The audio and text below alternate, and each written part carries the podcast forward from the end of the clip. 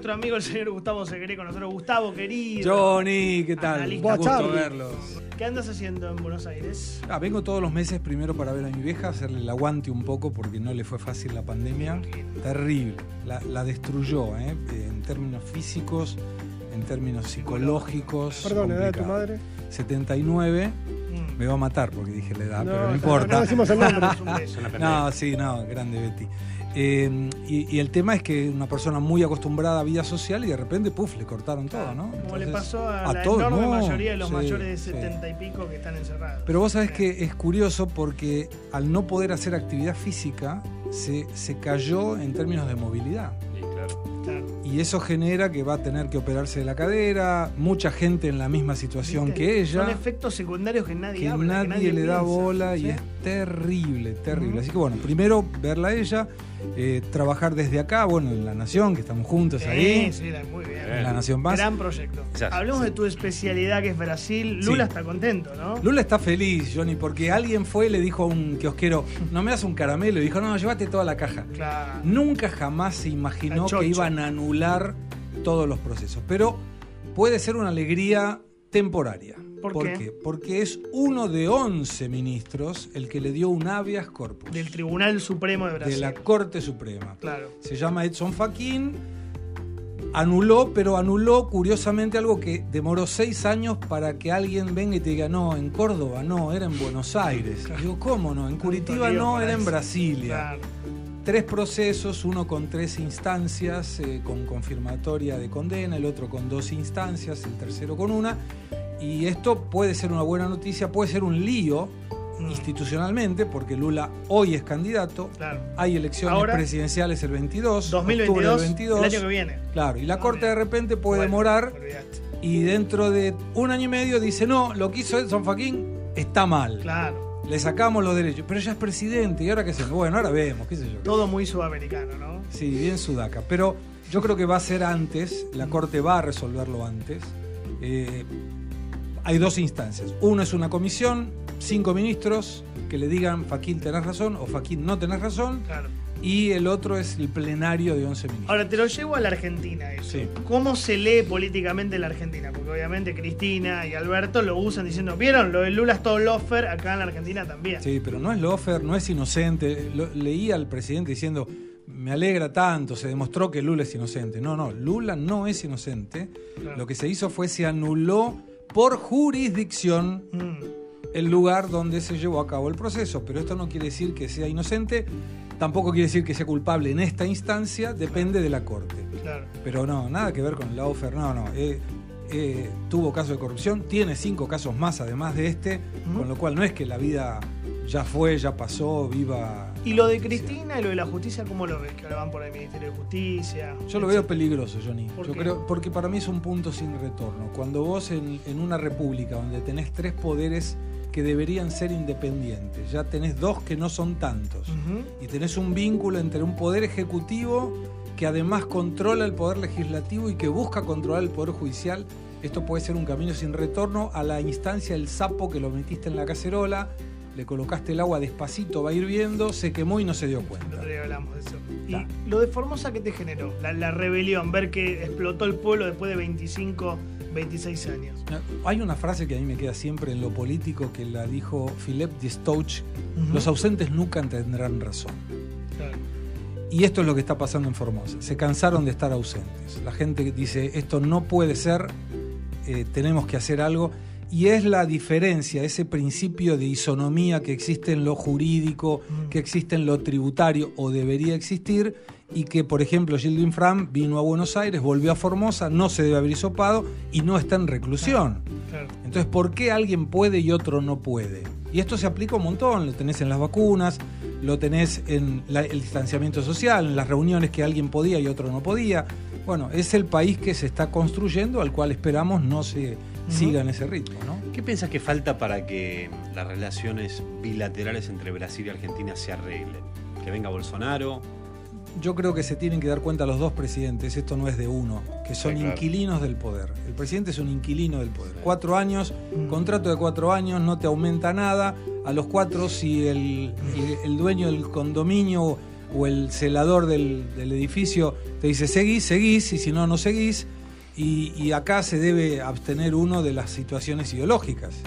No obstante que uno le pueda hablar a popular, pero eh, hay cuestiones que no tienen que ver si a mí me simpatiza alguien o no. Si yo represento al país, doy un ejemplo, Claro. si hubiera sido presidente de la República Argentina, ayer amigo de Lula, imaginemos, hubiera dicho Lula como amigo, me alegro tanto que hayan anulado el juicio, como presidente de la República, deseo que las instituciones jurídicas de Brasil Mezclan hagan lo, privado y tengan". lo público todo el tiempo. Claro, Todo el claro, tiempo. sí.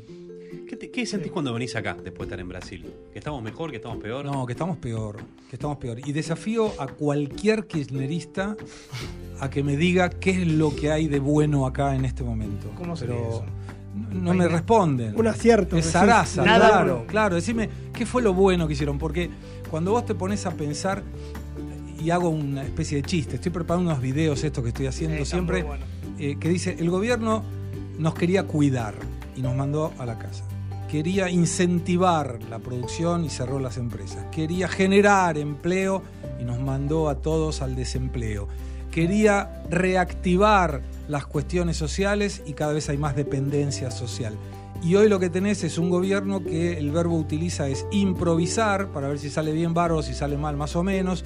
Eh, es generar miedo a la gente y lo que uno debería tener es propiciar las inversiones del exterior, fomentar el empleo y la industria y para eso necesitas dos cosas. Una es participar, que es lo que está haciendo la gente en Formosa, y la más importante de todas, saber votar. Gustavo, Bueno, perdón, sí, no, sí. Y, y en Brasil, ¿se habla de, de- de lo que pasó en gobiernos anteriores? O sea, ¿se está todo el tiempo culpando a lo anterior? Buena pregunta. Acá, que acá está todo el tiempo de No, porque acá- Macri, porque Macri. acá porque más Macri. allá, No. más, más allá de Es- los es buena aciertos- pregunta, es allá- buena pregunta. Acá todo el tiempo, más allá de los aciertos o desaciertos del gobierno de turno, siempre está, ah, pero el anterior, ah, pero el ante- la gente común, ¿eh? el ciudadano de a pie. Claro. Sí, pero ¿sabes por qué no? No, no, no existe eso. Hay de vez en cuando alguien que te dice sí, porque el propio Lula, a pesar de sus casos de corrupción, yo te puedo hablar dos horas de lo bien que hizo Lula a su gobierno. Y pienso totalmente diferente de Lula. Pero el- la diferencia, ¿sabes dónde estuvo? 1999, Fernando Enrique Cardoso armó una, un trípode de economía que era, es superávit fiscal, algo básico, ¿eh? Claro. Superávit fiscal, en tu casa, en la mía, no podés gastar más de lo que es- se recauda. Punto. El Estado no pierda plata, chao, listo, no hablemos de otra cosa. El otro era meta por inflación, el Poder Ejecutivo determina la meta y un comité de política monetaria, junto con el Banco Central, con autonomía, resuelve qué políticas públicas toma para que eso se cumpla. Y la tercera era libertad de cambios, para lo cual tenías que generar oferta. En. Argentina Que tenemos cepo dólares, claro. porque no hay dólares. Claro, es como, claro. mirá, no hay tomate. Bueno, prohibí la ensalada. Claro. Entonces, ¿y, ¿y qué hacemos? No, generá cosecha de tomate. Tal no es así que en Brasil no se le da bola al dólar. Ni, ni cinco sobra. de dólares. Sobra. Es así, ¿no? 340 mil millones de dólares de reservas. O sea, la gente de ahorra, libre ahorra en. En real. En Y, no solo Entonces, eso. pero que- permitime cerrar el, el tema. Sí, Ahí en ese, eso fue Fernando Enrique Cardoso. Vino Lula y dijo, che, esto está bueno. Lo mantuvo. Claro. Vino Dilma y dijo, esto está bueno. Lo mantuvo en el primer gobierno, en el segundo no. Se fue a instancias de eso, con un argumento jurídico que le validó eso, pero el problema era económico. Vino Temer, lo vuelve a colocar en la segunda pata porque había perdido el superávit fiscal y el tema de la eh, meta por inflación. Y ahora Bolsonaro vuelve a querer colocar el trípode. Estamos hablando de algo de 1999. Entonces es Política una de política de Que sigue, Estado. claro, claro. Claro. ¿Qué es lo Donde que vos tuviste acá? centro, derecha, tuviste derecha, Populismo. izquierda, izquierda, lo que sí, pero sí, siempre sí, todos claro. por el mismo lado. ¿Sabes que te iba a preguntar algo que, que tiene que ver con lo que decía Wallman? Que a mí me sorprendió mucho a las veces que fui a Brasil que no saben cuánto vale el dólar, que vos recién lo mencionaste. Y es increíble, porque acá estamos todos pendientes del Claro. dólar y allá nadie sabe cuánto Los vale departamentos están reales. el dólar. Bueno, Ujú. eh, todo está en reales, todo está en reales y yo ahorro en reales. ¿Por qué No pasa? ahorro bueno, en ahí está. ¿Por Qué pasa eso? Te explico por qué pasa ¿Qué eso. Y yo creo que aquí ¿Qué inflación tiene al año? 3,45%. ¿Desde hace cuánto? No, hace dos años, tres ¿Y antes años. cuánto? 9%. Entonces, cuando vos tenés una inflación del 9% y ahorrás en reales, ¿va a estar ya a la baja al, al 9% anual? Depende de qué apliques la plata, pero el dólar siempre es mal negocio por una situación muy simple. Cuando vos tenés más oferta que demanda, el precio tiende a bajar. Claro. No hay secreto. Esto se podría corregir acá en ocho años, en Argentina. Ocho años. En cinco años tenés que tener un gobierno que primero, lo primero que tiene que hacer, equilibrar las cuentas públicas.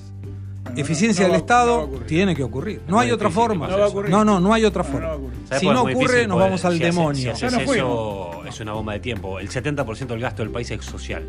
Si vos cortás eso Pero en este momento de debilidad. No es cortar, es reasignar Bueno, puede ser, partidas. puede ser, Vos hoy estás gastando 67% del presupuesto en temas sociales y el 6,7% en temas educativos. Lo que se puede generar es una situación donde el plan social tenga necesariamente que tener una contrapartida, porque si no lo que genera es una fábrica de pobres. Sí, sí, Te, claro. te hago la última, me quedan dos. Dale, dale, perdón, pendiente lo del perdón. dólar ¿Vas a ser candidato? Epa. Quiero ser candidato, sí. ¿Y te ¿Cómo acordás es que lo hablé la primera vez en tu programa, Sí, en la señor, otra en la radio otra que lo dije? Sí. Sí. Quiero ser candidato a diputado nacional por Republicanos Unidos, Qué que es un partido ¿eh? que estamos largando. Es Eh, dentro de todo. por afuera de Cambiemos. Nada que ver con Cambiemos. Nada que no ver con- queremos eh, hacer ningún ¿Estás acuerdo seguro con con dejar Cambiemos. Brasil? Mira. Mira, a mí me va muy bien en Brasil, pero yo tuve cáncer de piel en el año 2016, lo hablamos varias veces con John, y entendí que algún motivo tenía que hacer. Dos personas muy próximas fallecieron por la misma enfermedad y yo no. Mm. Y ya dije, yo tengo que hacer algo por mi país. Yo estudié acá, me emociono cuando escucho el himno estando en Brasil. No tendría ninguna necesidad de meterme en política.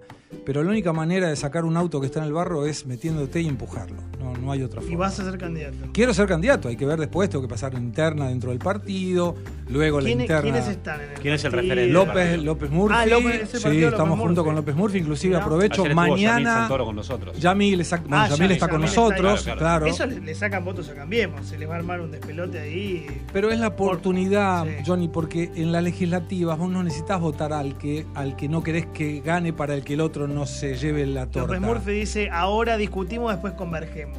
Es- es lo que- Eso puede ser en el 2023, Claro, dependiendo del monstruo que sea. ¿Viste? ¿Te acuerdas cuando había eh, solo le pido a Dios que el populismo no nos sea indiferente? Es un monstruo grande, pisa fuerte toda la pobre inocencia de la gente. Me tengo que ir muy cortito. Salud. Muy, muy cortita, muy cortita, porque hablaste Sí. de, de Lula candidato. Vos, eh, si tuvieran que enfrentarse Lula y Bolsonaro, ¿qué pensás? ¿Quién gana? Que gana Bolsonaro. Upa. Sí, porque la gente no lo quiere a Lula, no lo quiere ¿A el Bolsonaro populismo. lo quiere? Lula No, tampoco, pero lo tenemos que hacer mudo a Bolsonaro y que no escriba. Con eso resolvemos todo. Gracias, Gracias Gustavo. a vos, Un lujo gracias que hayas venido en serio. Igualmente. Eh, Gustavo Segre.